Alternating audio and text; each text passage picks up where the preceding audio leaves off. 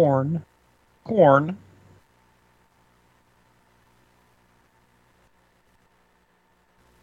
Where is the corn?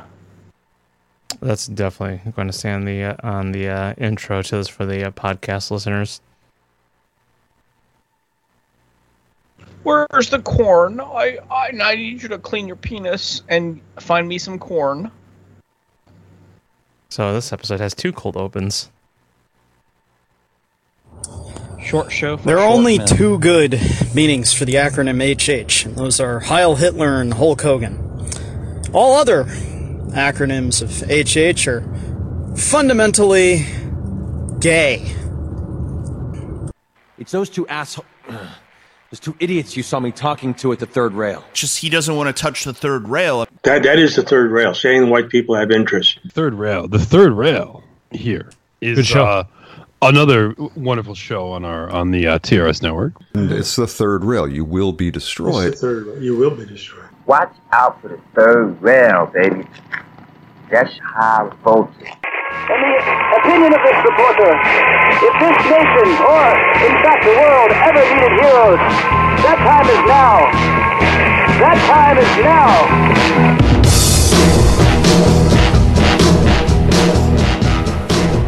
Anybody Bobby? who doesn't dance this music is uh, wrong. So there's that. But also, it's episode 216. We are padding out the numbers. 216 of now what we call sidecar. It's a little side diversion of a thing that we do that uh, we just want to like address stories that nobody wants to talk about because they're boring as shit. Yeah, How you doing, Borzoi? My, I'm my doing brother. good. How you this doing? might this might be a short show, a short show for short men. Yeah, as I am Yes. watch, I am watching in terror every five minutes as lights in my home dim. I've- I, I, They're coming for you. You, you realize that. the man is coming for you. I, right wingers did this.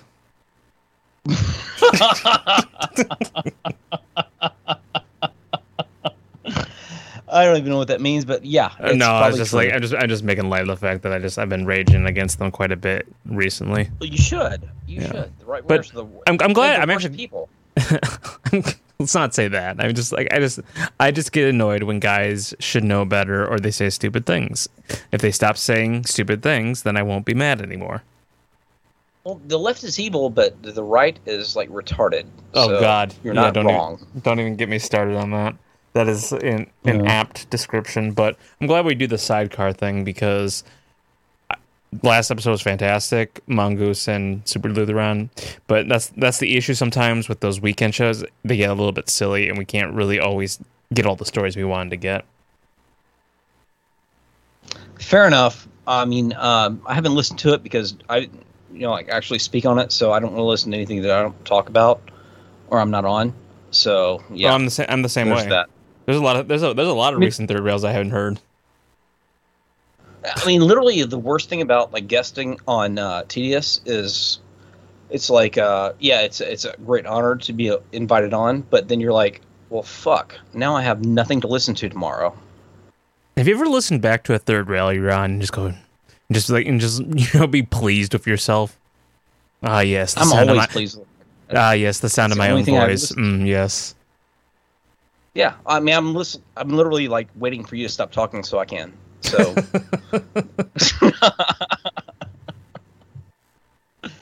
uh, what do you got going on? I'm I'm lonely here. My wife and my kid aren't here, so it's, uh, it's one of those situations that you have to, uh, yeah, and you have to remember, I'm I'm very new at all of this at, at this life, so it's one of those things where you know you you have you have a family and it's a lot, and you think, okay, they're gonna be gone for a couple days. This is gonna be awesome. I get some time to myself. It's like I'm already bored and I miss them. Oh, so sweet. Shit, I forgot. I forgot what a young, what a young, un, un, uh, initiated man that you are. I know. Oh, I know. That I, I, for, I mean, forgot to. Well, I cherish these moments alone. Cherish these moments alone. I did forget to feed her fish though. It's okay. Uh, The, the, I just have to do it tonight, and I'll still be within the acceptable range of feeding the fish. Mm. I mean, come on, it's like free sushi.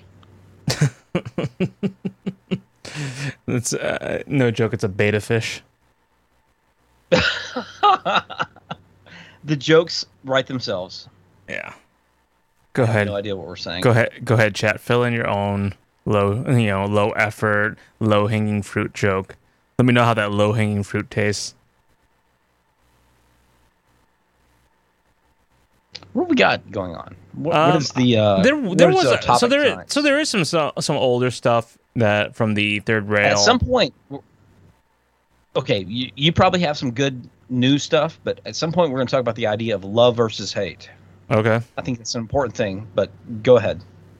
Well, I, we do have some third rail stuff uh, in the third rail prep dump thread on Bang, which actually hasn't really been updated except for Fash Gordon, who, dude, you got to stop fucking link posting, okay? Especially from the same story. I'm not sifting through six links to the same story. Oof. I mean, come on, dude. You got the wrong name to begin with. I mean, come on. Much right, less and- the links. Okay, so I got this uh, American honor story from Tablet Mag from Bernard Henri Levy. Okay. It's a little bit. It's a, it's almost two weeks old, but it's about Afghanistan. I figured, you know, we we haven't uh, we haven't completely dried up that well, have we? we? That well's not yet poisoned, is it? Well, no, as long as they are bringing people here to rape women and uh, you know violate our laws and be aliens to us, but at the same time, the Republicans being the champions of the uh, Afghanis coming here, and I actually heard that Afghani is like a you can't say that because that's the language. You have to say Afghan, but I'm like, Afghan's a rug, so fuck you. Yeah, I mean, and there's no, yeah, there's no Afghani like ethnicity, like, and I mean, ah, it's the whole thing's dumb. I don't, I No, don't want to get into it. They're Pashtuns, they're Tajiks, they're like all Afghan is like one of those fake uh, English things they made up. They, you know, gi- give a pen to a woman, an English woman, she'll draw something on a map, and it's like, oh, here's the country. There you go. You know, that's basically what Pakistan is too. I mean, Pakistan, there's no such thing as that. Pakistan, Iraq, Kuwait, all. But no, but do you know the name Pakistan is is an acronym? It's supposed to represent a bunch of the different groups in in Pakistan, Well, and also it's supposed to mean like pure. like like Pash, like Pakistan being like Pashtun, The, the, yeah, the P, the, uh, the P in Pakistan stands for for Pashtun, and I forget what the other ones are, and I don't care. Nobody does. the only reason we care about it at all is they're raping our women. Let's just be honest. Or boys. Oh, yes, that's true. So it's an extra, it's an extraordinary story. It's an extraordinary story, one that saved not only hundreds of Afghans, but some of America's creed and honor. It has received little coverage in the press outside the United States. So here it is from my perspective, that of a French philosopher who has loved America since he was a child. I don't have all the pieces of the puzzle, but on August 28th, the New York Times published an op-ed by Elliot Ackerman, a highly decorated Marine veteran of five tours in Afghanistan, who has since become a brilliant journalist and novelist. There is also a long and detailed article on the site of, M- of ABC News that Tablet's literary editor David Samuels shared with me. And I assembled bits of information from U.S. and Afghan sources through telephone conversations that I promised to keep confidential. The story begins with a handful of veterans who, since April, have been sounding the alarm about the danger facing translators, fixers, and other Afghan comrades in arms who, if President Joe Biden proceeds to implement Donald Trump's pullout plan, will be in mortal danger. The worry only grows when in midsummer it appears that the inconceivable is happening and that units of the Afghan Special Forces are being handed over to the enemy, as explained subsequently by retired Lieutenant Colonel Russell Worth Parker in an interview with ABC News. They implored the president to put off the August 31st deadline. Well, that's a little bit late. They explained that for both humanitarian and military reasons, the logical sequence that would have been to begin with that would have been to begin the evacuation of allies and that you don't pull up the ladder as was done in Saigon until the evacuees are sa- are safe and sound. They call on their senators and congressmen, not a few of whom are also veterans. Two courageous congressmen, Republican Peter Meijer of Michigan and Democrat Seth Moulton of Massachusetts, plan a trip to Kabul and arrive with the utmost secrecy in the middle of the pullout operations to take. Uh, what is the writing behind this? I don't like. It, is Eng- I know English is in his first language, but dude. I'm not reading this. I thought this was like I, I read the sub headline that said even in the midst of deep humiliation, there are still signs of the, ex- of the exceptional nation I've loved since childhood. So I thought this was about America, but it just goes on and on and on about this. I'm actually kind of like uh, I'm thunderstruck only because I'm thinking to myself, did you know that Norm Macdonald died this week, like yesterday? Like literally, that's the only thing I'm thinking about. I, I hear all this stuff about Tajikistan, uh, about Afghanistan, about these all these people dying and this and that, and oh my gosh, uh, all I'm thinking is Norm Macdonald. So uh, I don't know where to go with this. This is gonna be a low energy episode, isn't it? No, it's not. I, I'm actually very upset. I'm ve- very angry. What, what the fuck is going on? Trevor Moore, now Norm Macdonald. Come on, how is this happening? All right, so here, here, here. I'm just gonna cut to the chase on, on the Jewishness of this story. So, America today is under the shadow of the self-inflicted Saigon, this botched Dunkirk, this deep humiliation. But there are also these moments of brotherhood that make you wonder whether you're in a Kathryn Bigelow movie or a Netflix series in the Navy SEALs, or that you're standing next to Robert Ludlum's Jason Bourne. But that's not the case. This is real life. These are everyday heroes who simply decide out of conscience not to let the trapdoor close on obscurantism and crime. These heroes have learned to speak like the French poet Stéphane Mallarme, a pure meaning to the principles of empathy and service, which are those of the great American tribe, Democrats and Republicans alike. These heroes are here to remind the world that the strange, nameless country made up of the United States of America remains an exceptional nation, faithful to its founding idea, whose flame may flicker but never goes out entirely. Do you actually get the idea that all these um, uh, I, I, love you know you know what I love you know what I love Spectre. I love when my country's called strange and nameless. I, that makes me really there's proud. To, yeah, it makes me really proud to feel like an American right there. Well, we are like a universalist. So universal means like meaningless, right? But it, actually makes me think that all these like uh, in the very last couple of years, like Amazon had like a, a two seasons of uh, a new um, what's his name, uh, Tom Clancy series. Uh, what's the hero's name? John Clark or not? Not John Clark. Uh, come on, help me here. I have no idea what you're Uh, referring to. Oh, Tom Clancy, his main hero, uh, not John Clark. John Clark was like a sub hero within the story. I don't I uh, don't read boomer fiction. I don't know what you're talking about. Oh, come on. This goes back to like 1986 with uh, Hunt for Red October. Like, Spectre, I was bo- I was born in the 80s. Okay.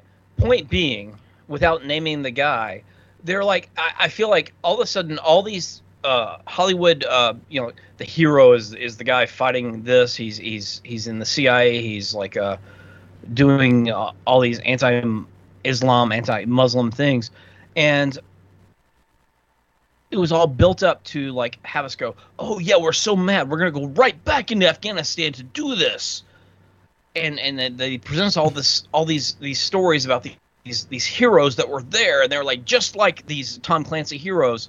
Jack Ryan, by the way, is that who you're thinking of? Jack Ryan, yes, and boom, it's it's nobody fucking gives a goddamn. It's because there's Clearly no, I don't. there's no there's no us anymore. There's no us. It's it's like you said, a universal. Uh, it's a missing us. It's it's a country that doesn't really exist. It's it's universal pause. It's it's universal global homo. And how do you get behind that? Nobody can. You can you can you can write stories. You can make cool Hollywood movies about Jack Ryan saving the day and jumping in there and machine gunning the all the enemies of global homo. But nobody really gets excited about that anymore. It's not. I mean, in the '80s we had Rambo to get us back behind. Oh, we are so over the whole Vietnam syndrome. We are like America. We are gonna fight some wars. Yeah. Now Jack Ryan is played by now Jack Ryan's played by the guy from The Office, and he drone strikes a bunch of children. Let me do my joke. Now we now we have Jack Ryan played by the guy from The Office, and he drone strikes a bunch of children that makes a face at the camera. That's it. so I, I, I, that's exactly that's what I was building towards. Is they've tried to program us with this, and, and this would have worked 20, 30 years ago, where we were like, oh, we've all seen these things about Jack Ryan fighting these Islamists and all this, and, and and this is why we have to go in there and we have to fight for American values or Universalist values or whatever it is. Nobody cares anymore. Whereas in the 80s, we had uh, Rambo or whomever like getting us out of the the funk of the Vietnam melees. Now it's like, yeah, you've actually got a better show. It's it, you know, it's it's an enjoyable show to watch or whatever. But eh, I, I really don't want to go to war over this. So fuck it. So this is where we are as as a fake nation, as a nation that must die. I mean, if if your Ottoman Empire had had mass my media- Ottoman Empire. I, I like that it's my Ottoman Empire now. at this point that it is you have you have you have you own it now you know what i'm saying you, you have I you think I might make that the the sh- I might make that I might make that the show title. Capital M Y Ottoman Empire. My Ottoman Empire. it should be because i mean I, I grew up everybody grew up with the idea that or uh, at least you know prior to your generation for literally uh, my father's generation and his father's generation they all talked about how like there was always a comparison with rome and the roman empire and the you know the rise and fall of the roman empire and and, and gibbons and this and that. And uh, we all grew up and we we read those books and we were like oh yeah maybe america is this so how can we save it? But uh, it really was never the roman empire. It was it was the ottoman empire. We were always the ottoman empire. And sorry but you were right you were right Uh, all along boy Also, no, isolated bishop has it. it's going to be slash our our Ottoman Empire slash. That's that's the show title.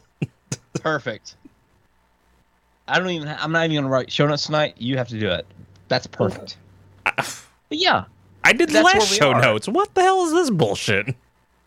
Oh, okay, I'll do them. Fine. But you, you see what I'm saying is like, it, has transitioned from like it was always a classic thing to say it was the Roman Empire and that's where we are. Are we in 794 AD? Blah blah blah. No, we are literally the Roman Empire or the the Ottoman Empire. Sorry, that you have always talked about, and it, it, it's so embarrassing that it's actually so obviously true. Yeah, The that's what- Janissaries, the Tranissaries, all of that. It's all it's all happening. That's that's Right. well that's that's that's also the scary part about it because I don't think you know how the Ottoman Empire ended exactly, and it's not good. Well, I don't. I don't know anything. so basically, Ottoman Empire loses World War One, and they're they're gonna chop up this entire country and not leave anything for for the for the Turks. Now, I'm not gonna get into how people feel about the Turks. I'm just looking at this as a, as an abstract thing of, of a people, and also the idea of Turkishness wasn't fully fleshed out because people often like so often identified more by religion um, and not all the Turks really like, Turkishness had a, had a had a very malleable sense of a sense of self really kind of like how it is for being you know for being a white American at times and uh, they had to fight like hell to be even be able to have a country they had to fight another war after World War One to be able to even have a country and uh, the one who came out on top of all that was uh, Kemal Ataturk who's got um, some questionable uh, some questionable origins. It's I, he. Some people say he was Albanian. Some people say he was Jewish.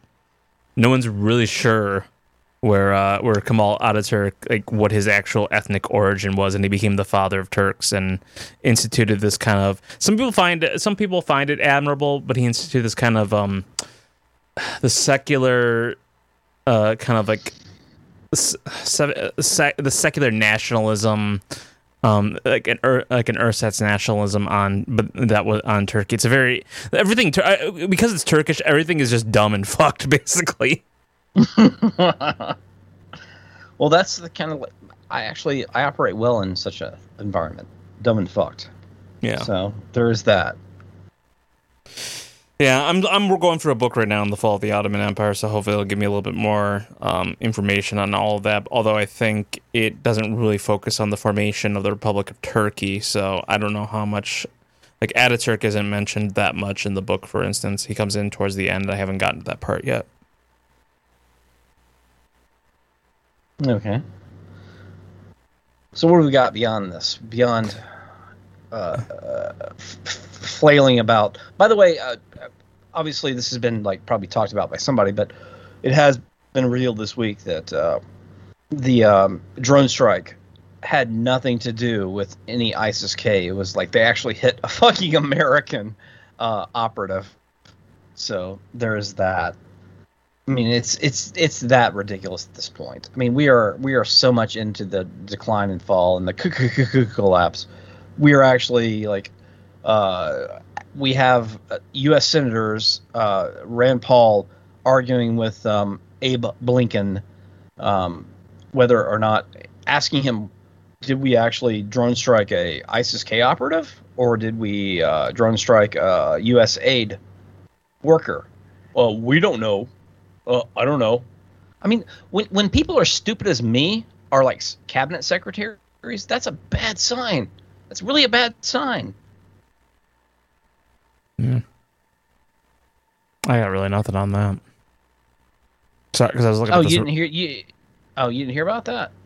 No, Well- there was a Senate hearing about about the drone strike, and uh, uh, know, Rand Paul, for whatever we say about his his libertarian bullshit, you know, he actually sometimes, occasionally, does something better than Trey Gowdy ever did, and he um, he really put Abe Lincoln a a uh, a Blinken, our Secretary Oh, of State, Okay, I, I was I, I was to the test. I kept hearing Abe Lincoln. I was like, "What is going? Like, am I having a stroke? What is happening?" No, no, no. The Secretary of State, A. Blinken. I, I forgot what his first name is. Probably what Anthony? Or something like that. Anthony Blinken? Whatever. Some Jewish name. Well, He's here- a here- Jew. here's here's what happened when you when you were trying to tell me the story, Spectre, and this is actually what happened, is that you I heard you say Abe Lincoln, and my brain just kind of started to shut down as it couldn't process what you were saying, and the only thing I You could thought I was with- complaining about the fucking Well, Civil uh, War again. and all my all I could come up with was to try, to try to do a pun on that for no reason, just say Babe Lincoln. That was what was going on in my brain as I was trying to process. Well, what does Abe Lincoln have to do with this? I don't blame you. And actually, I could probably get some Southerners together and we could all come up with a, a very specific, diagrammed, like, um, uh, very, uh, uh, always sunny in Philadelphia sort of, uh, you know, draw the yarns all over the place from Abe Lincoln. But no, this was the Secretary of State, Anthony Blinken. The Secretary of State, actually Secretary of State Babe Lincoln. Abe Lincoln, yes.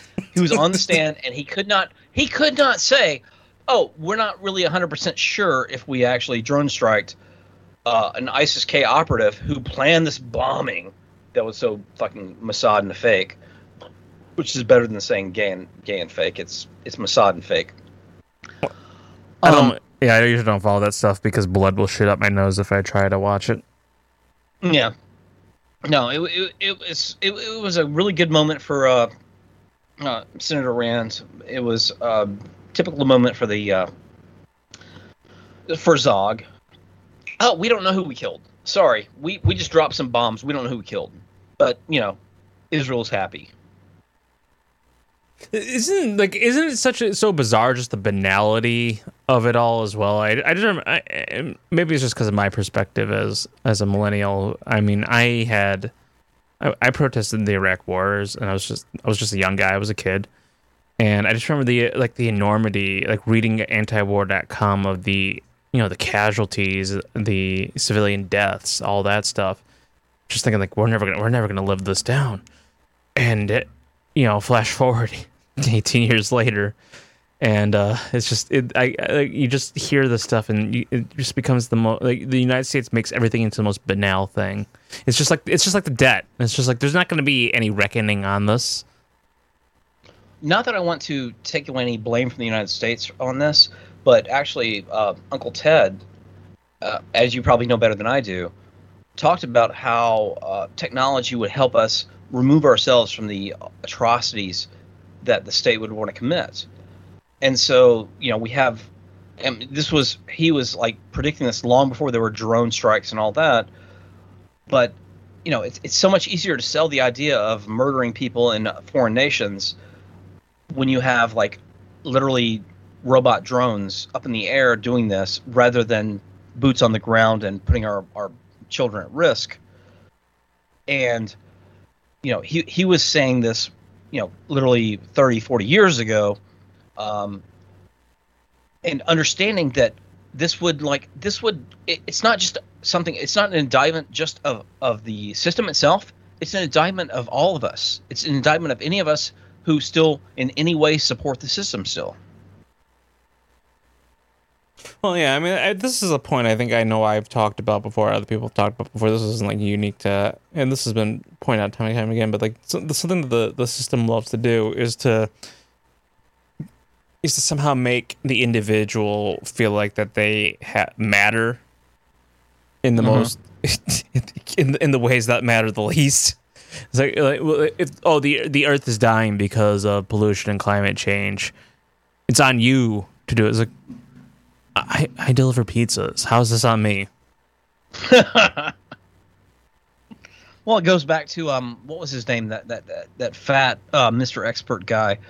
Um, I forget his name right now, but he's he's like a normie. Um, uh, he he actually teaches at the Navy War College, and uh, he wrote an article for the Atlantic saying, you know, the uh, failure in Afghanistan is because of you. He literally said because of you, Oh yeah, the American guy. people. Yeah. Yeah. Mr. Expert. I forgot his name right now. I'll look it up. Um, but yeah, it, it, it, the banality is, is is awful. The the removal of any guilt from us, even though it's like our tax dollars who are going to buy these drones, to buy to pay for these fucking fat, uh, skinny fat nerds who work in fucking mini malls piloting these drones, and then they're told, oh, man, bomb this, and it's like fucking six children, ten people killed or twelve people killed, six of them are children, and that was outrageous enough. That was that should have been outrageous enough, but it turns out literally none of them had any connection to the whole ISIS thing. Not like none of them, and that's that's that's the system that we're told is America. That's what we're supposed to be, you know, worried about. What we're supposed to be like standing up when Lee Greenwood sings "Proud to be an American," and they're actually surprised when all of us say, "No, no, we're not going to do this anymore."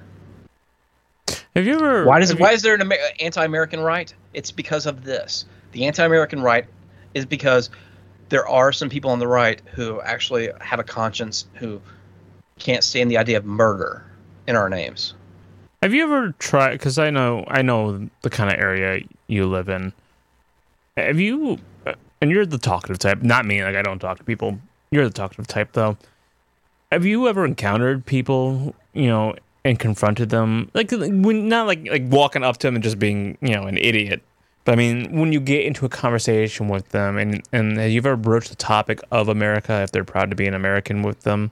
Has, has that ever? Have you ever gone down that road with just like man on the street having a Rod Dreher conversation?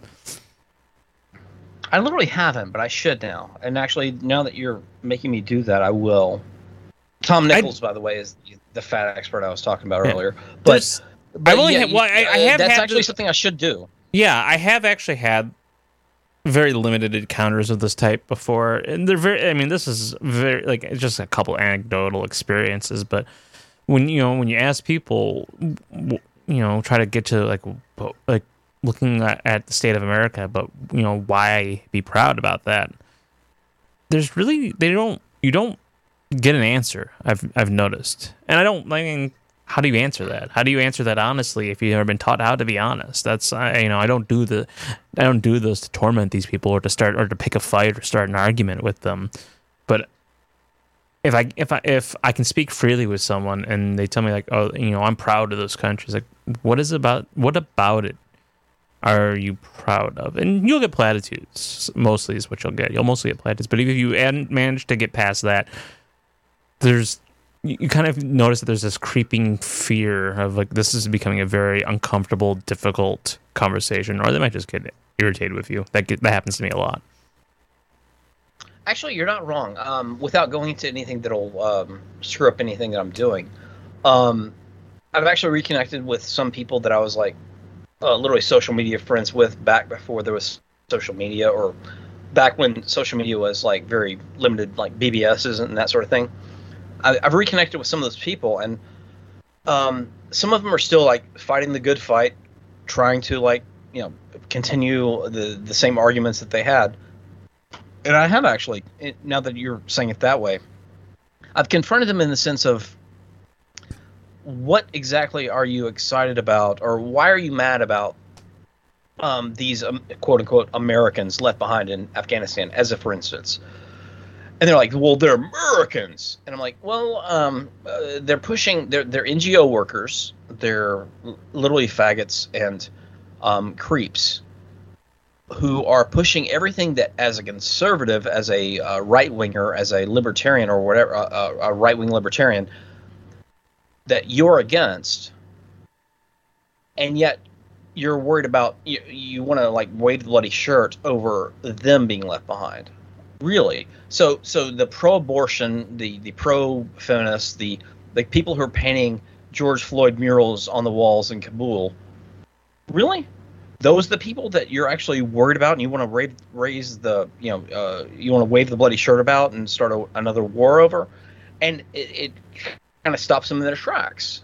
And they're like ah, because uh, you know god forgive them you know they just never had to think it stop and think about it but yeah their patriotism is not they haven't had to question it before and they now have to and so I think that's a, actually a good approach to take to these people. Uh, what? Yeah, I'm just looking at this article. Sorry, I, I mean, I didn't really have anything else to respond to that with. I was just wondering if you've ever. I guess that's my challenge to you to have those conversations more. I was I'm just going to. I'm actually going to do it more openly. I've, I've, I've done it like subtly, but but I haven't done it like with with the knowledge that you know, with with the foreknowledge that you said like do this with this thought in mind. I've just like actually just you know react you know reactively said let's try this.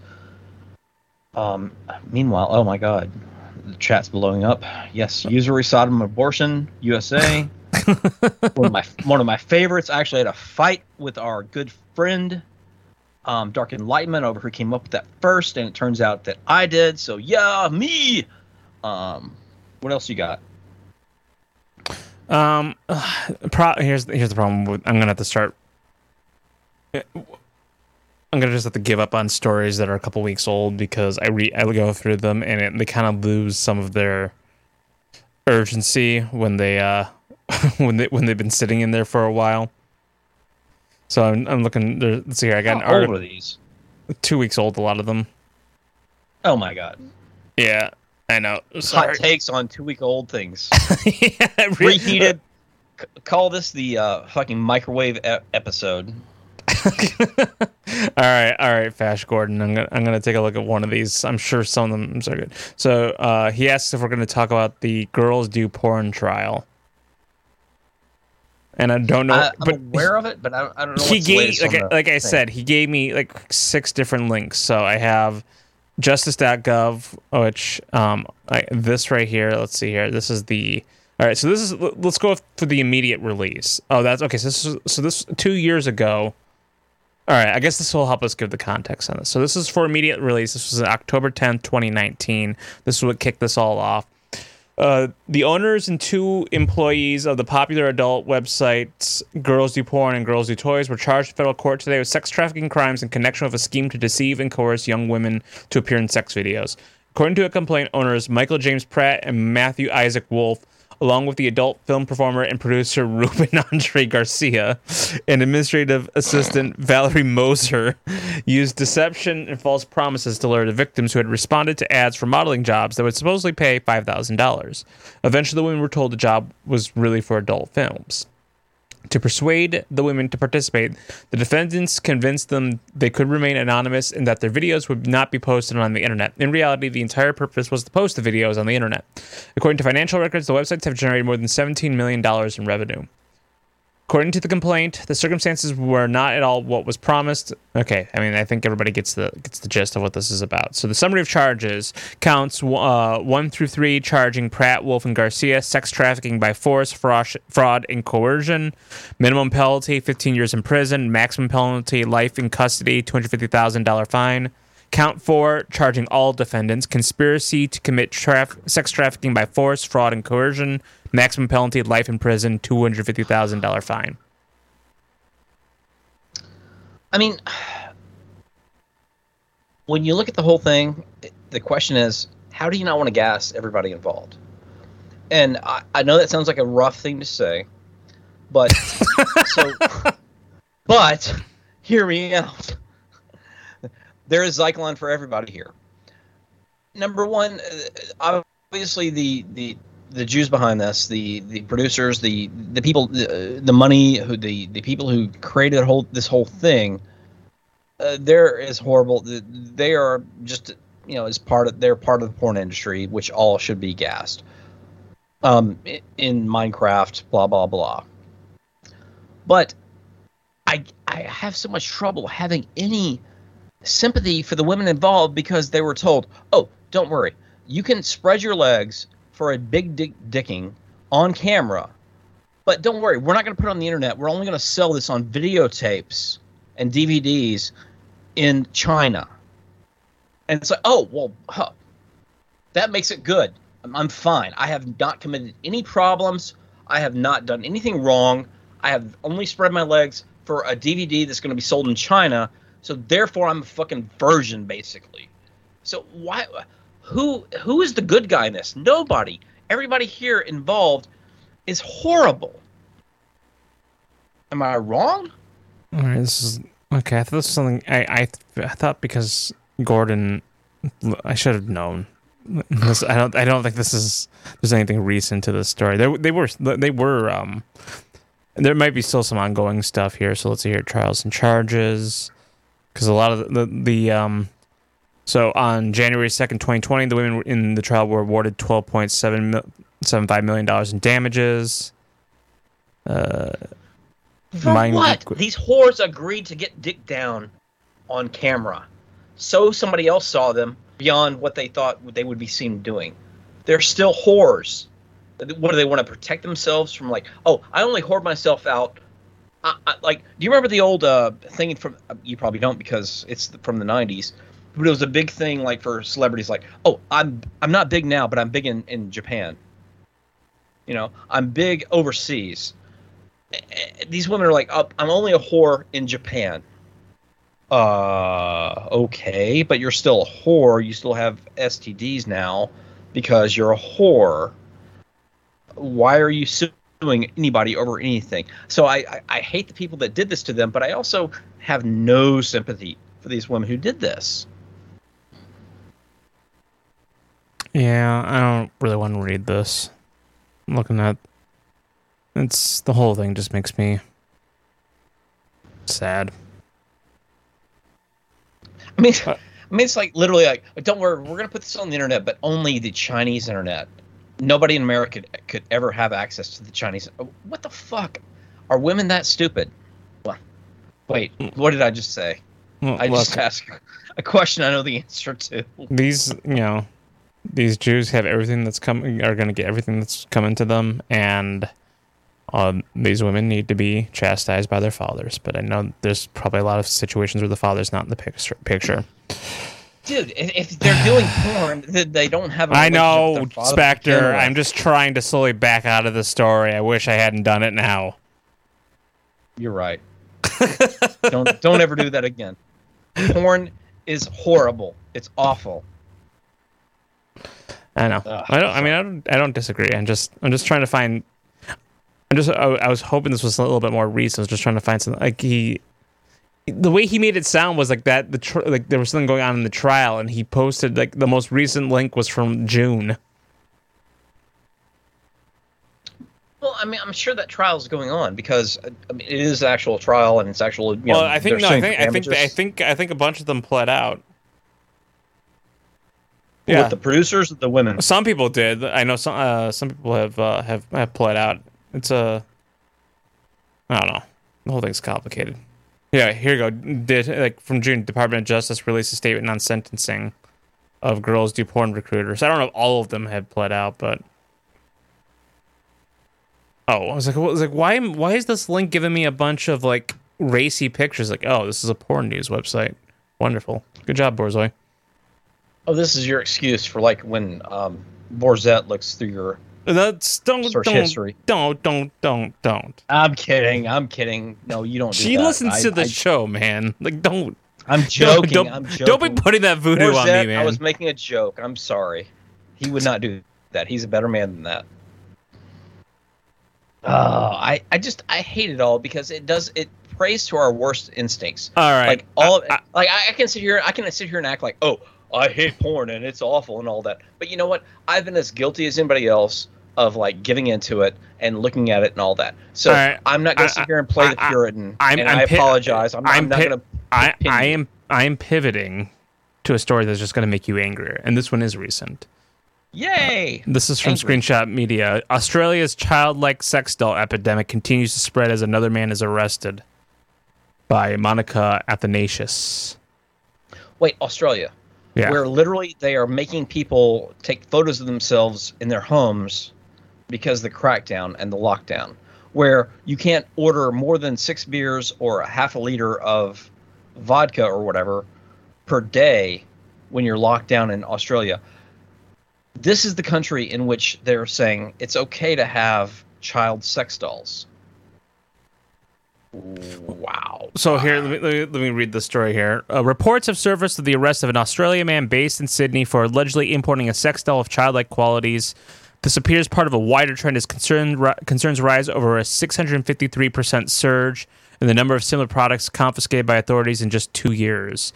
This most recent arrest is the latest in a long line of the same crime. Just nine months ago, in December 2020, Australian authorities discovered the online open selling of, of disturbing child sex dolls on Etsy and disclosed that over 100 dolls of this nature had been seized in just five months.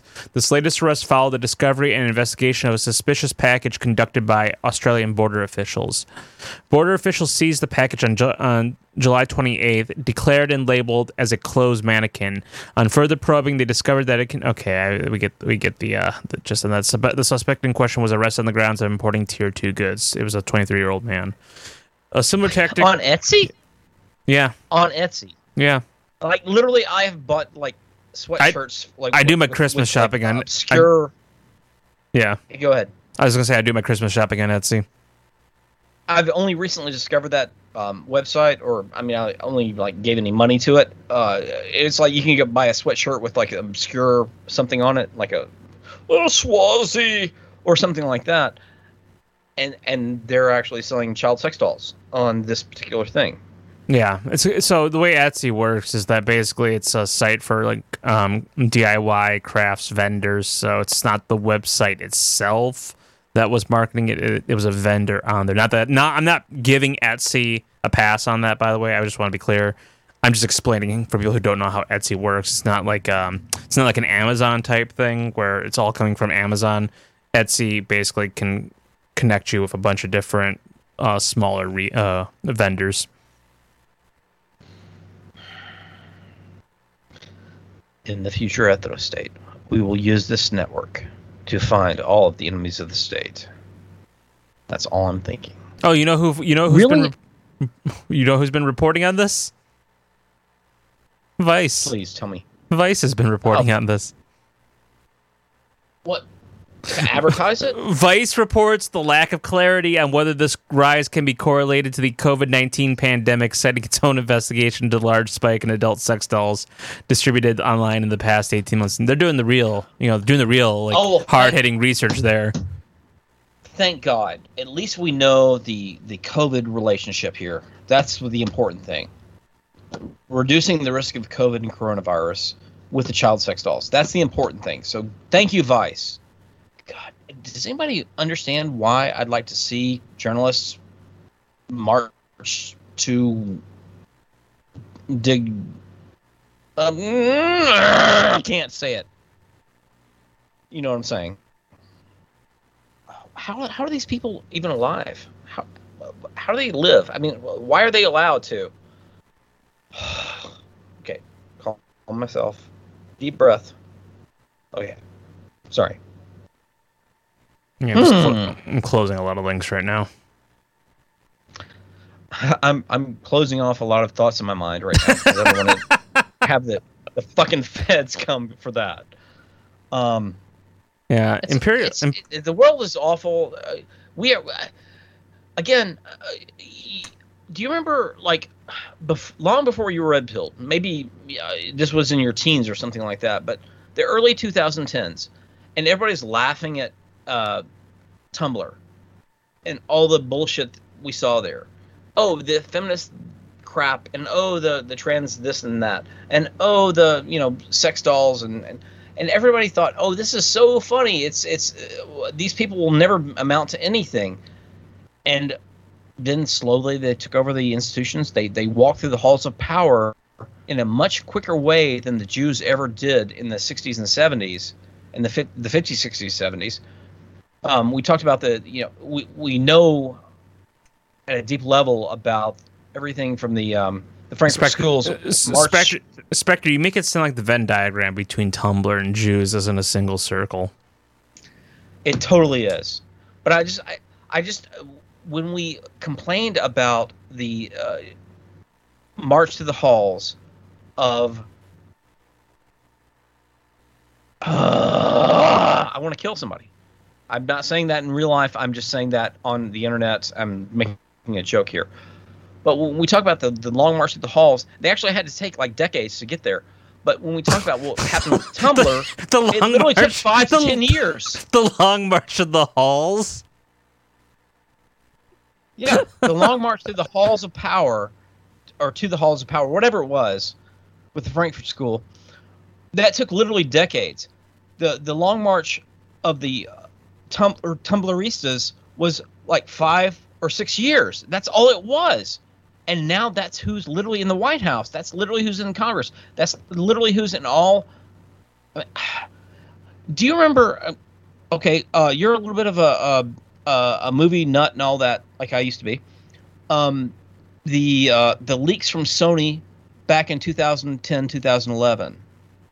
There were leaks of emails from Sony where you actually had producers saying, "Oh, we can't um, uh, push the idea of a black James Bond or a black Spider-Man or this or that because it's not going to be popular. It's just not going to happen. We'd love to have it happen, but it's not going to be um, profitable."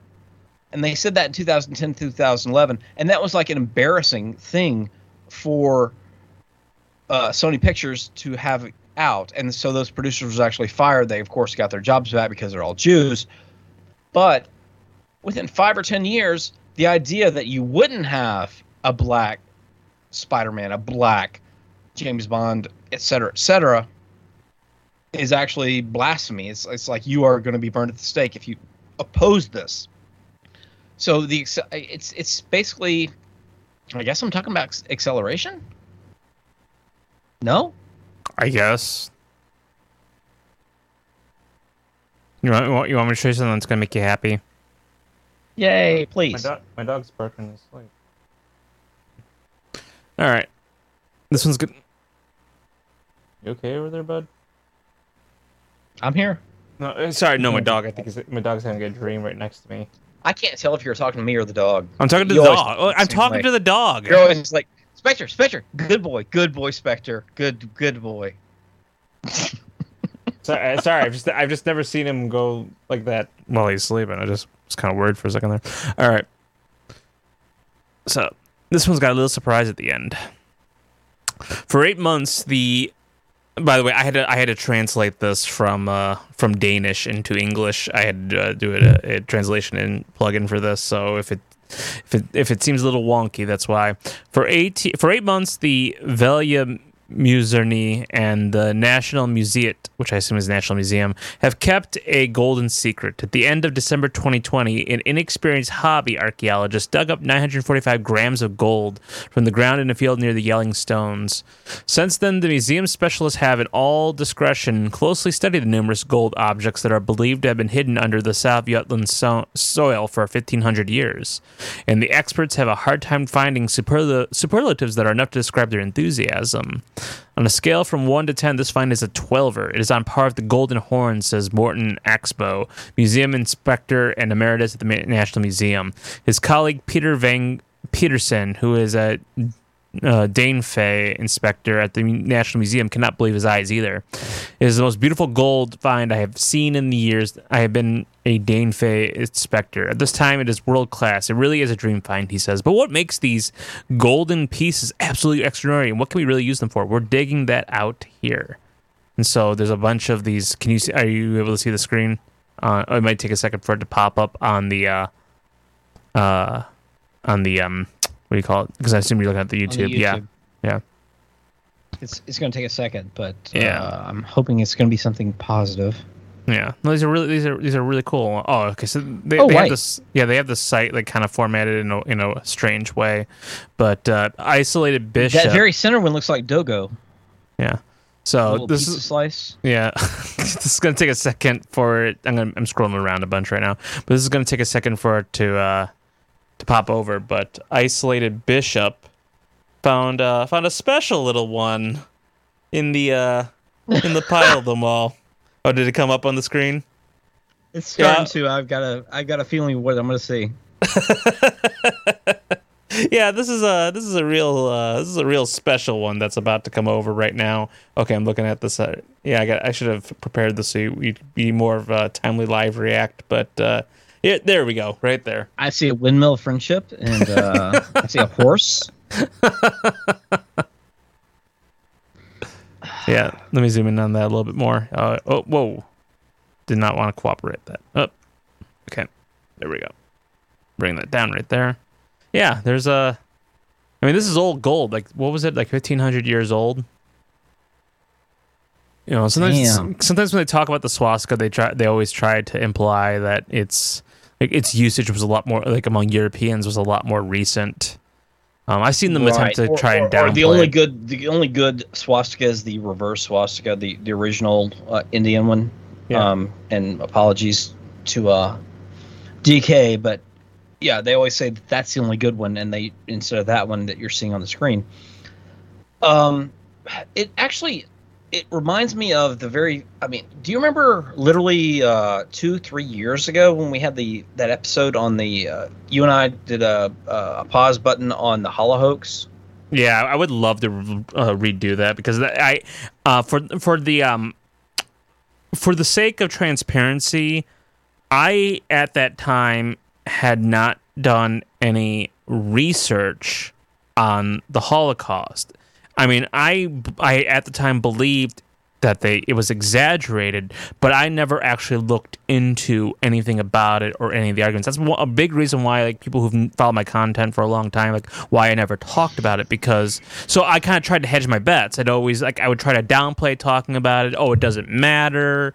Um, yeah, they exaggerated, but I never really. If you listen to a lot of stuff, I I hedged a lot on that. I've come around a lot on this, that. You, if you don't mind me saying this, uh, we were talking about a, an actual play called the Hollow Hoax. Hoax It's not just like yeah. us joking Hoax- ho- around. yeah, hoax cost. The Hoax Cost. We were talking about an actual play by a Jewish playwright called the Hoax Cost, and it, you were actually feeling guilty because you know it was questioning these things that all all of us have been uh, inundated with. And I was a little bit, maybe a little bit further than you were, but still You were, not yeah. completely free of that guilt. And so both of us were like enjoying it, but at the same time, very much, um, uh, there there was a sense of transgression, not in a fun way, not in a a, a fun uh, uh, a way that advances a narrative. We were just like actually exploring it. Well, it was just And- sho- it, yeah, because it was really shocking that you had. To, it seemed shocking. Let me let me let me reiterate that. It seemed shocking. You had like this gay Jew that was engaging on some level with this ma- material, and he was taking it like in a weird, and then like he takes it in the direction that yes, Jews really are the the spawn of Satan, and uh, and then like the way he caps it all off at the end is always uh, is like if you you know if you believe that what I don't know. I forget exactly how it ended but I remember I remember ask I remember because I was just astounded that a play like this could even be like a one man show this would even be done. And I remember talking to Mike about it and I remember being puzzled by how like how how much Mike didn't care about about that. And it, that's because I hadn't like again I hadn't done the research. I didn't know about like people like David I didn't know much about David Cole or anything like that. And you know Mike's you know Mike has always made the argument like they there are some that are willing to engage with the material on some level to get you know to get ahead of it to get you know to control it in some way. And I just I I I cringe to think of to even go back and listen to that episode because we watched uh, Judgment at Nuremberg. We watched uh, the Holocaust miniseries, and then we did Hoaxacost. We, it was like a, a big thing we did, and I, I remember being very uncomfortable with that episode. Well, even leaving aside the actual content, the the meat of it, it was like the iconography was still, I think, in both of our minds, still a thing. Where, like, at the time, it was like you saw a swastika, the, the proper windmill friendship tilted swastika, and you thought to yourself, ugh. Ugh. There, there was some still hesitation and like that's not a good thing, um, because we were still. I mean, again, we were like very much over the average red pill for the normie, but we were like still in that place. And now it's like I look at that and the, my first reaction was, "Oh, that's awesome! That's beautiful." and, and and and so it, it, it's it's amazing the, the it's not just a matter of time, but it's a matter of like thought because we've actually thought about these things. We've we've worked through these where these sim- the symbology is actually important. I know it sounds crazy, but getting past the uh, programming that you had that since you were a little child, you were like shown these pictures of oh naked people going to a gas chamber, or naked people going to being machine gunned in a, a, a, a pit like Baba Yar or something like that, uh, or uh, whatever. Um, and, and then always the swastika above it and all that. And so it was really hard to overcome that.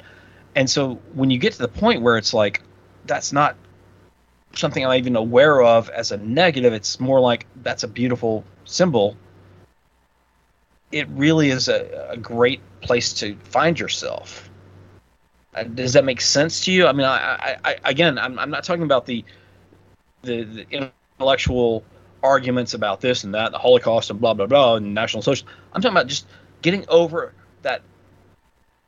Um, they, they program into you a disgust reaction to these symbols, and now you're at the point where you're like, look at that. That's fucking awesome. That's part of our people. That's part of our history. Sorry, the chat. Somebody in the chat was asking if I was Catholic, and Ivan Popovic said Borzo is Croatian like me, so yes. but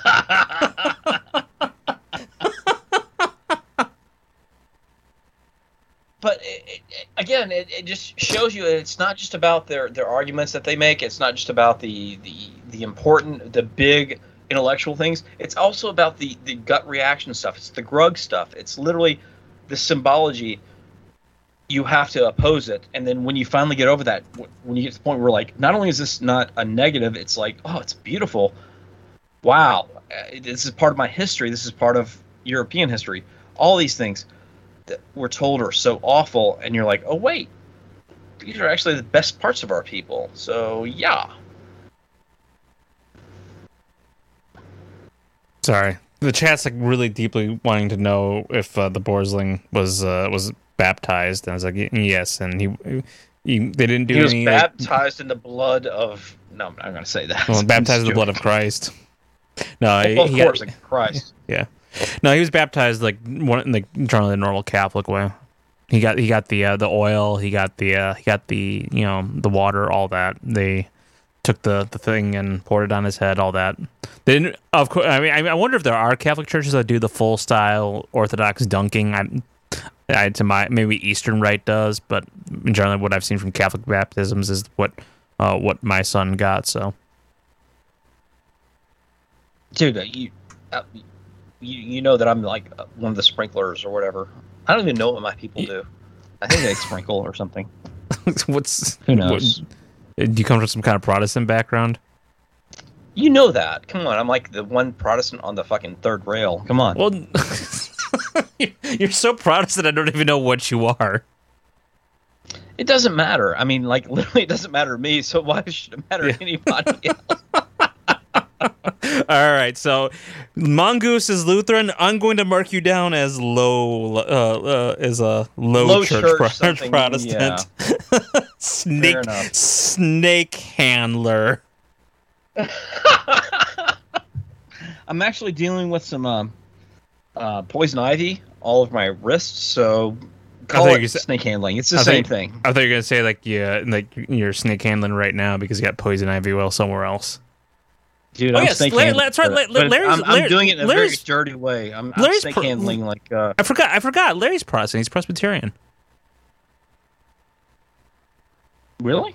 Yeah. Well, I mean, I, I Finally, knew somebody I, on my side. I, I knew. I mean, I, well, I mean, yeah. I mean, I knew that, but I had I had forgotten about it because I. I don't know. Like we don't talk religion on the show much. The only, like uh, really, the only people who talk religion on the show are the Catholic and the Orthodox. Everybody kind of like respects the secularism of this podcast. So That's a good point. Um,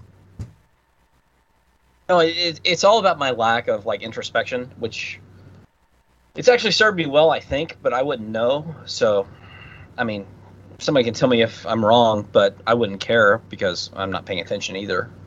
I have no awareness of myself or others. yeah, I think I think I'm a Methodist. that's that is the most Methodist answer. Yeah, so there you go. Methodist, Lutheran, something like that. Doesn't matter. I don't like the Jews, and I'm very much white. So how about that? Was is that good enough? Uh, Tricky who's trying to get you to take CBD oil. CBD oil stops poison ivy itching in about five minutes. Uh, no, I've been smoking weed all day. No, I'm kidding. no, I, I, I actually I haven't had um, poison ivy. Um, so I'm I'm I'm post fifty, but I haven't had poison ivy on my skin and since probably I was like 18 when I was in Mississippi. Um, and I had a very uh, radical, almost like ivermectin kind of approach to dealing with it, which was you take a uh, razor blade and you cut the top layer of skin and you put a little uh, bleach and water onto it, and it kills the poison ivy, but it also kills the skin. And so I'm dealing with that. And so if somebody has some weed they want, want to give me, I probably would appreciate that at this point. No, I'm kidding. Weed Let's- is degenerate. Let's do let's do two more things and get out of here. We're gonna we're gonna do, we want I want to do the big topic you wanted to bring about love and hate, but uh, first Okay. I just want to tell I want to tell um, people, uh, I'm not gonna like open this up to everybody. Uh, I but I do encourage people if they want to do this challenge as well, to um, you know, find your own way of doing it. Or if you if you have a if you have a line to me, if like I know who you are and you want in on on this chat, uh, you know, hit me up on Threema and I'll or contact me and I'll I'll get you into the Threema group. It, that's only if I kind of like, interact with you enough that I know who you are. But so.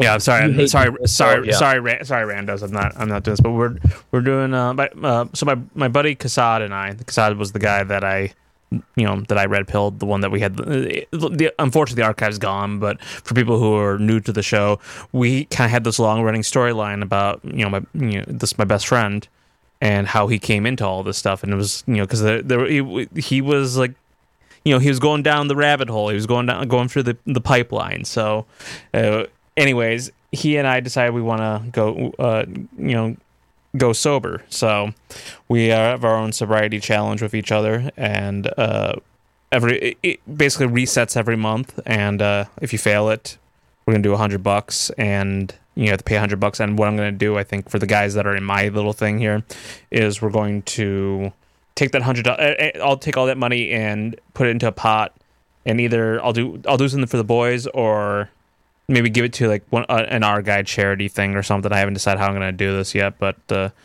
yeah, we, we- um, it, it was a long summer for me, and I I I, I, I decided you know let's let's let's stop let's let, let's stop what I've been doing for the last couple months, and uh, kind of kick things into into high gear. So. Yeah, I'm doing a sobriety thing with with a bunch of the guys. Um, there's a uh, my, I'm not gonna name names because I don't think any some of them want their names out there. But I, I had been putting it around in some of our group chats, and there were I had a bunch of guys come reach out to me and say, "Hey, I, mean, I want it's I want to join it." very So positive thing to yeah, I'm saying it's very positive. yeah. Do it. Yeah, it's it's like it, it's it's not like a, like an AA type thing. It's more of a, a like an excuse for people to to uh, do something healthier. So, uh, if you know me and you want in on it, you know, contact me if you know how to. Uh, if you're not within that circle, I highly and you want to do it, I highly encourage find a couple of other guys that you know might be into. You'd be surprised as well who when you broach the idea to them, like especially if you do it the way that I've described, where it's just like, hey, just like let's you know healthier habits, healthier bodies, healthier minds, that kind of stuff. Let's not like you know, especially because like drinking's gone up so much during the, the pandemic uh, situation, the COVID thing, that you'd be surprised at how many people like you're like, you know what, that's actually a good idea. Let's step like one guy he who he just poured out all of his beers. Like, you know what, I do I my I make my best decisions when they're snap decisions. Let's do it. Right. Yeah. So. Larry, give it to me to spend on weed Borzoi. Thanks. I thought that I just, you know, I just want to put that out there, and it's something we're doing right now. But uh, yeah, what, what's this topic you wanted to talk to me about? Well, it wasn't like a topic per se. It was more like a philosophical issue that, and I- I'm going to speak from the heart. I have nothing literally prepared, um, but I've been thinking about this for a while, um, and I hate either giving into the uh, the stereotype that they want to put on us. We're all haters. We hate things. Um, but I also uh, appreciate the the concept that you, if you don't hate that which wants to destroy what you love, then you don't really love it. Or as uh, George Lincoln Rockwell once put it, you know, if you have love without any hate against those things that you uh, uh, that which you love, it's the love of queers, communists, and hippies. But my thought was simply this, which is what do you see are people promoting amongst themselves, amongst the people they actually love? And that is temperance, which goes to what you're talking about with the, the sobriety challenge, um, fitness, which I literally have not been involved in any group within our thing that doesn't promote physical fitness to the point where I'm actually like lagging behind and I'm like trying to keep up. Don't forget Blair. Um, Fountain. Just by the way, let's plug that Blair Fountain was doing. I don't know. They're still doing it. They were. He was doing the Fit Lords. Right, but but whether you're talking about the, uh, you know, the manor buns, you're talking about just uh, even like ancillary people to our movement are always promoting the idea of physical fitness. They're talking about the idea of family, of of settling down, not going out to get your dick wet, but rather to find the woman who you can love and make a family with. They're talking about these positive things. They're talking about re- reestablishing your relationship with God whatever you believe, whatever you think about it, um, you know, going to church, going to uh, find yourself spiritually, and then love of our people. It's like that's what promotes us. That that's what uh, motivates us. Rather, um, it, it's it's not about oh we here's all the things we hate and therefore we are motivated against that. It's more like we love our people and we're looking at the things that are attacking our people. And so we love our people and we the only thing we hate is that which is attacking it. And and i, I look at it as if you know the, the classic case of the alien from mars coming down and looking at earth and saying what do your people promote we promote the idea of physical fitness of love and uh, creating the next generation and, and, and loving our ancestors and respecting them and giving our lives to our offspring and, and saying we, we don't matter. Our lives don't belong to us. They belong to our progeny and they belong to our ancestors. And it's all these positive things that are motivated in my mind by love. And yet we're called haters. And then in turn, I look at the people who are most opposed to us.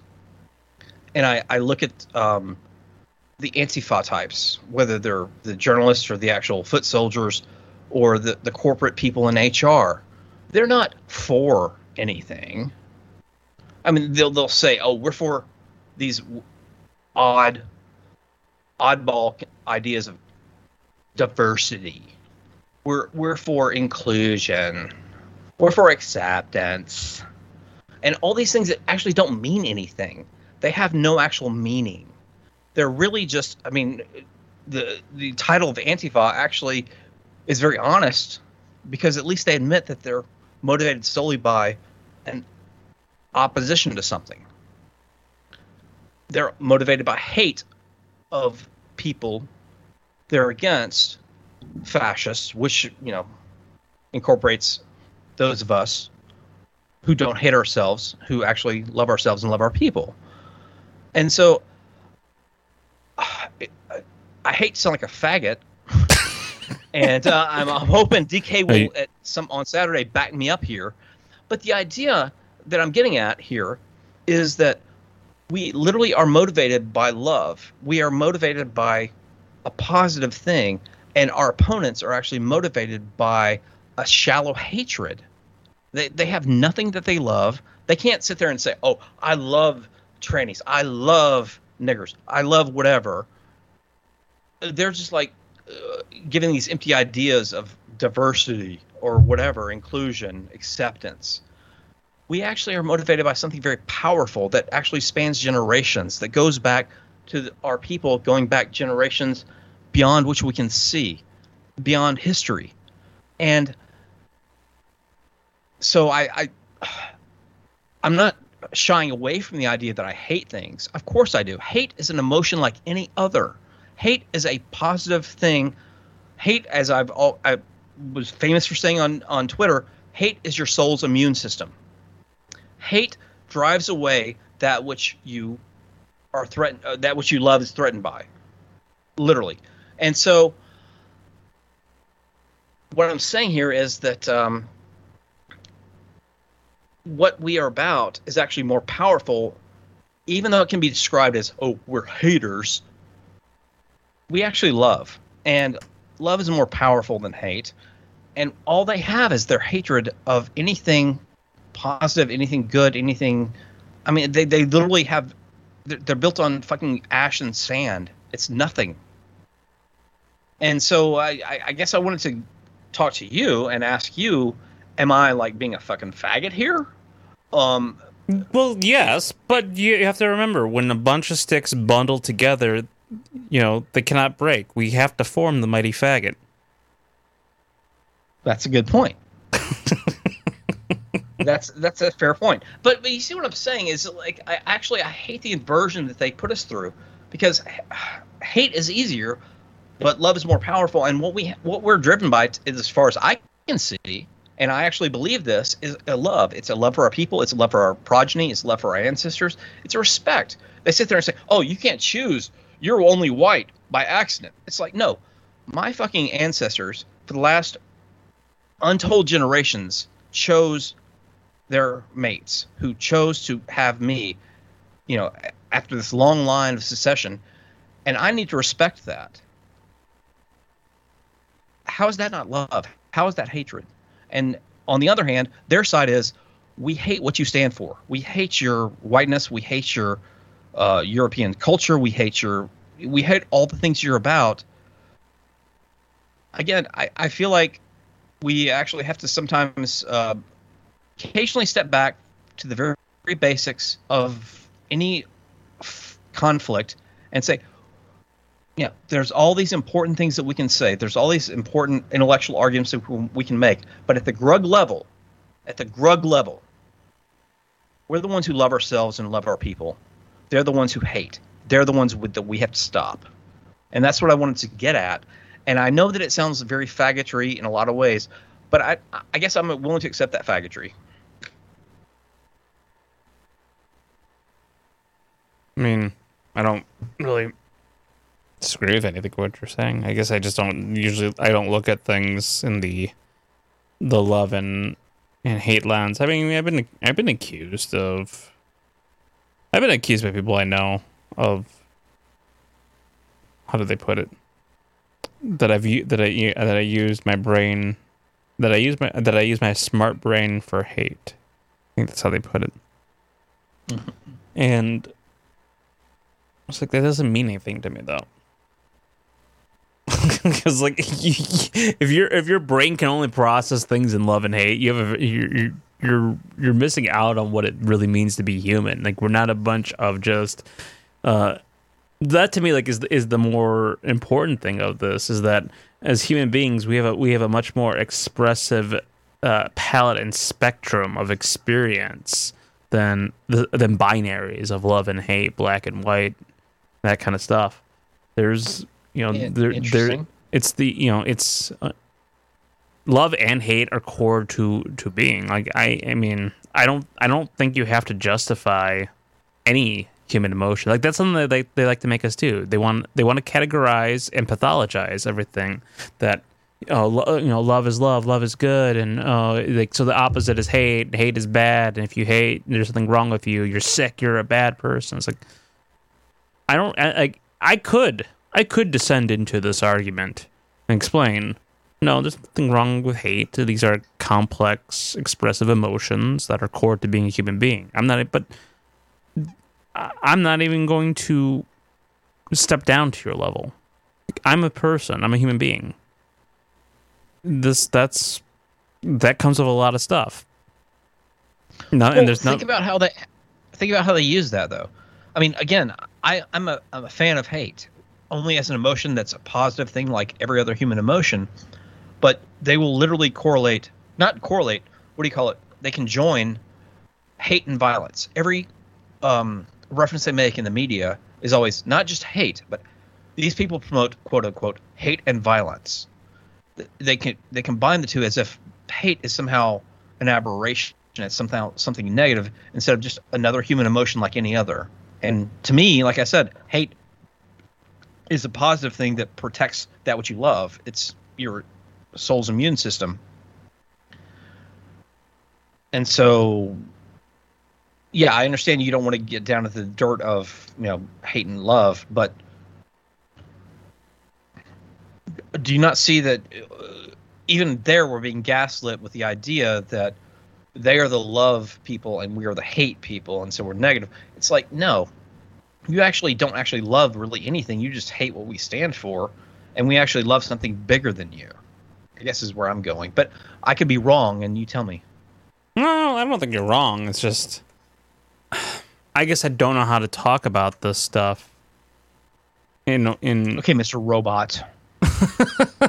oh, believe me, I've I've I've I get this a lot that I have a flat a flat affect, and I'm very and I tend to not emote very well. But I guess part of that is just because in order to deal with this, you know, society, you have to you have to compartmentalize on. I guess let me put it this way: because I am constantly forced to compartmentalize, I don't feel I owe an explanation to to the world or to the society about what we know. I don't say like I like the impulse to say is what we believe, but the fact is it's not. We're beyond belief. It's what we know. We know this stuff. This is, and so because they've imposed all of these restrictive ways of communicating upon me, because they've constantly tried to pathologize normal emotions. I mean, I I don't. We're not disagreeing, Spectre. I, I applaud you for wanting to explain that you know what that love and hate are big concepts, and what we're about does not fit your narrow definition of what hate is, and trying to expand upon that. And I think that's a very worthy endeavor you're going on. But I guess because of what I've been through, I don't feel the need to even have to justify having to explain love and hate to these people. They've imposed restrictive communication on me, and I know it, for me, everything is in the blood. I, like, D.H. Lawrence called this blood consciousness, and of course, I agree with him on this stuff. I, everything about my lived experience vibrates in my blood, and that's just how I go about it. It's the, I, I'm beyond love and hate on this stuff. Okay. Well, I can accept that. Poor spot. Uh, like I said, let- what? Well, I, I hate um, giving any credence to the Old Testament, but Ecclesiastes does tell us that Oh, uh, Ecclesiastes is the best of, the, of those books, anyways. yeah, a time to rend, a time to sow, a time to keep silence, and a time to speak, a time to love, a time to hate, a time of war, and a time of peace.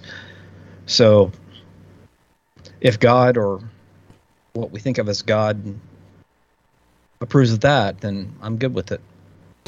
I I'm I unironically am very supportive. Like you know, like a, I am an Ecclesiastes stan. It's it's easily the best of the Old Testament books. There's a lot.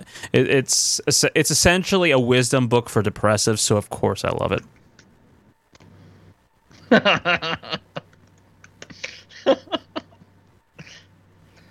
I knew somehow you would actually take my delving, my my my dipping my little toe into the Old Testament would turn into something very, in, you know, revealing about yourself. I like that. I was looking for like a good uh, D.H. Lawrence passage like about this kind of stuff, and I remember he had this hilarious passage about the uh, um about having to sit next to black people on, on a train, and it was uh unfortunately it didn't really fit our conversation, but it was about the idea of everything, you know, like everything kind of going back to like he was he was very obsessed with how blood tends to dictate what he called the thought adventure more than anything. Actually, I might as well just read it. I've read this before, but this was years ago on the third rail. and It's worth revisiting. This was um, from an essay he wrote. Uh, I, I can't remember if it was published or not, but it ended up in Reflections on the Death of a Porcupine. Uh, all this is the adventure of knowing and understanding, but it isn't the thought adventure. The thought adventure starts in the blood, not in the mind. If an Arab or a Negro or even a Jew sits down next to me in the train, I cannot proceed so glibly without my no- with my knowing. It is not enough for me to glance at a black face and say he is a Negro. As he sits next to me, there is a faint, uneasy movement in my blood. A strange vibration comes from him, which causes a slight disturbance in my own vibration. There is a slight odor in my nostrils, and above all, even if I shut my eyes, there is a strange presence in contact with me. I can I now can no longer proceed from what I am and what I know I am to what I know him to be. I am not a nigger, and so I can't quite know a nigger, and I can never really understand him. What then? It's an impasse. Then I have three courses open. I can just plank down the word nigger and having labeled him, finished with him. Or I can try to track him down in terms of my own knowledge. That is, understand him as I understand any other individual. Or I can do a third thing. I can admit that my blood is disturbed, that something comes from him and interferes with my normal vibration. Admitting so much, I can either put up a resistance and insulate myself, or I can allow the disturbance to continue because, after all, there is some peculiar alien sympathy between us. In almost every case, of course, the nigger among white men will insulate himself and not let his black aura reach the white neighbors. If I find myself in a train full of niggers, I shall no doubt do the same. But apart from this, I shall admit a certain strange and incalculable reaction between me and him. This reaction causes a, a slight but unmistakable change in the vibration of my blood and nerves. This slight change in my body slowly develops in dreams and unconsciousness till, if I allow it, it struggles forward into light as a new bit of realization, a new term of consciousness. Damn, we actually did not plan any of this. Yeah. And uh, that was A, a good discussion, and B, a great way to end this. And for people wondering what what was that all about, like what does that have to do with anything? It's you know, to me, it, it's funny. Like it's the it's that I it's one of those memes about the uh, uh, the IQ you know bell bell curve and on the on the uh, on the left end of the Grugs, all that matters is blood, and then the the middle part it's people trying to think of like it's it's it's uh it, it's culture. It's it, you know it, it's culture. It's religion. It's uh, art. It's music. It's all this. And then on the genius side of it it's it's blood. It's perfect. Yeah. That was what I was going to originally title the D.H. Lawrence book was um D.H. Lawrence oh what was it? Blood consciousness uh the selected right the the selected uh, philosophical writings of D.H. Lawrence, but uh, that has kind of fallen through because uh, we were I was in a long discussion with Antelope Hill about what the actual legality of a lot of D.H. Lawrence's works are, and his works are very very fraught on copyright. There is a lot of it that is in public domain. That's that is true, but there's a lot of stuff I really wanted to include that we can't we can't publish. And uh, so, unfortunately, that project that I've been working on for several months uh, kind of fell through. So how I'm how I'm reconstituting it is uh, taking inspiration from Antelope Hill's most recent book, uh, uh, Solzhenitsyn Viewed from the Right. I'm doing a D.H. Lawrence Viewed from the Right. So I'll be doing I'll be it'll be less of a reader and more of a discussion of his uh, of his philosophy. Literally, no one will believe that we not only had no prep tonight, but we did not set this up for you to say that and to, to, to talk about this and pitch it. Literally, we. No, I just said I wanted to have a discussion about love and hate, and that somehow it turned into the thing about D.H. Lawrence, and that's a perfect segue and then perfect conclusion. That's fucking awesome. Um, I do, do you have anything a pl- else? Know, I do actually have a plug tonight. Oh yeah, go ahead. So Hunter S. Hunter Johnson and Heidegger 14 on Post, and and Heidegger 14 is also on Bang. I know, but they have started the People's Samizdat. It's uh, I, I plugged it on on my Telegram. It's basically a a collaborative art magazine i would say. Like i mean they're they're public they don't just publish fiction. They're doing interviews. They're doing all kinds of stuff with it. Basically they're trying to create a through substack through a substack they're basically trying to create a zine for our people because that's you know if you and i agree with i tend to agree with them on this is that if you want to if you want a movement it has to include a cultural component within that. So i actually did an inter- i actually did an interview for them they uh, sent me 10 questions. And it's going to go up around saturday. So i'll give you a preview some uh, I'll, I'll give you a preview of the questions not the answers. So they asked me what were your early experiences with making creative works? What is your creative writing process? Uh, how does your choice of artistic medium influence your creative output? Uh, how does being uh, a married man father uh, change your creative outlook? They asked me about piss earth they asked me about culture grugs they asked me about irony. Um, they asked me about uh, what direction dissident aesthetics are heading, um, and then the hardest part of being a dissident creator and what advice I have. So, if especially I highly recommend for people who kind of have, are you know can suffer through the kind of stuff I talk about and want to hear you know someone in our milieu talk about uh, writing and aesthetics and and uh, the necessity of reading. I talk actually. I did a very extensive answer on why it's very important to that for people to read, even if they have to be retaught how to read. So that's that'll be up on Saturday at the People's Samizdat. That's uh, let's hear the P, it's the People's Samizdat.substack.com, and I'll put a link in the notes. Okay. Well, um, obviously. Uh, oh, my, and people are asking what my, are- my Telegram is. It's uh, I'm at t.me slash raceborz. All right. And obviously, we, we both have a, a great relationship with the Antelope Hill people. Um, that thing I've been teasing for a while is getting closer. I'm not going to say anything more than that, but uh, Can we it's tell- Getting I mean, closer to being I- published. I've told- no, we're I- not going to we're not going to go any further than that. Okay, we can't tell people why it got delayed. Uh, we're just making it better. Is all I'm Okay. saying. I'm just saying, and I don't have an exact date, but we're like that much closer. Is all I'm saying. I just wanted to be more clear about it because a lot of people thought it was actually outright canceled, and I had to explain this a f- to a few people. No, no, it's not canceled. We we literally just had to make it better because we know that it's going to be that much more questioned. Is all I'm saying. Yeah. It's going to be like we we, we want to make this thing fucking bulletproof, and that's what we're working on right now. And uh, I, I really appreciate all the people there working with me on uh, making that happen. But I also want to thank the uh, 150 plus live listeners who came out tonight on a short notice. Yeah, time, time, time we cha- expected Yeah, to. time change, short notice. I, I was actually shocked we even got up to 150 because Yeah, it was amazing. Um, uh, obviously, National hyphen Justice, hyphen mag.com, nationaljusticeparty.com, and go to antelopehillpublishing.com. It's their anniversary. I don't know how long the uh, discounts last, but So the 15 not, per- the come fi- on, the buy fif- some fucking books. the 15% discount is over because that was the one day thing, but they still have the 10% discount going through the rest of the week, as I as I recall. Then by all means, buy some fucking books. Give them to your friends. They Spread have- the word. They also These have some people are the bundles, like for example, for example, Culture Grugs is bundled. Yeah, Culture Grugs is bundled with uh, Living the Dream by Jack, Jack McCracken. So, um, check out some of the bundles they have on the site. Uh, if you were thinking, if you're holding off on getting that seventh or eighth copy of Culture Grugs, uh, don't. This is your time to get it now. Exactly. But uh, yeah, we'll have more to, to, to announce them with them later down the road. But they are the best people in the world, and they are creating an, an actual ecosystem. I, I keep using that word, but I like using it word. Um, the ecosystem of both fiction, nonfiction, and uh, rare translations that you have to have if you're actually serious a person. Um, join us at the TRS Radio Network behind the paywall for premium content. It's the rightstuff.biz slash paywall. And that's, I guess, it for this quiet night. Um, remember,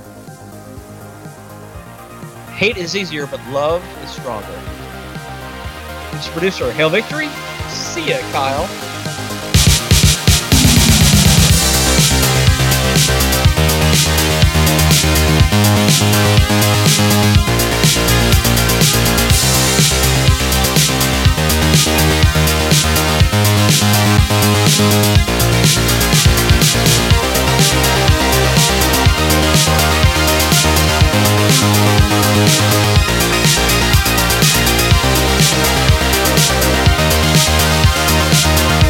We'll be right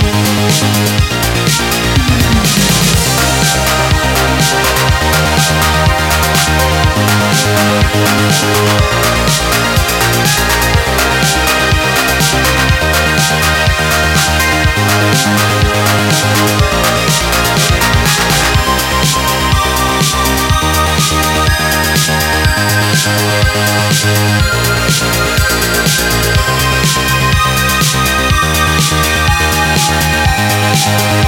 Thank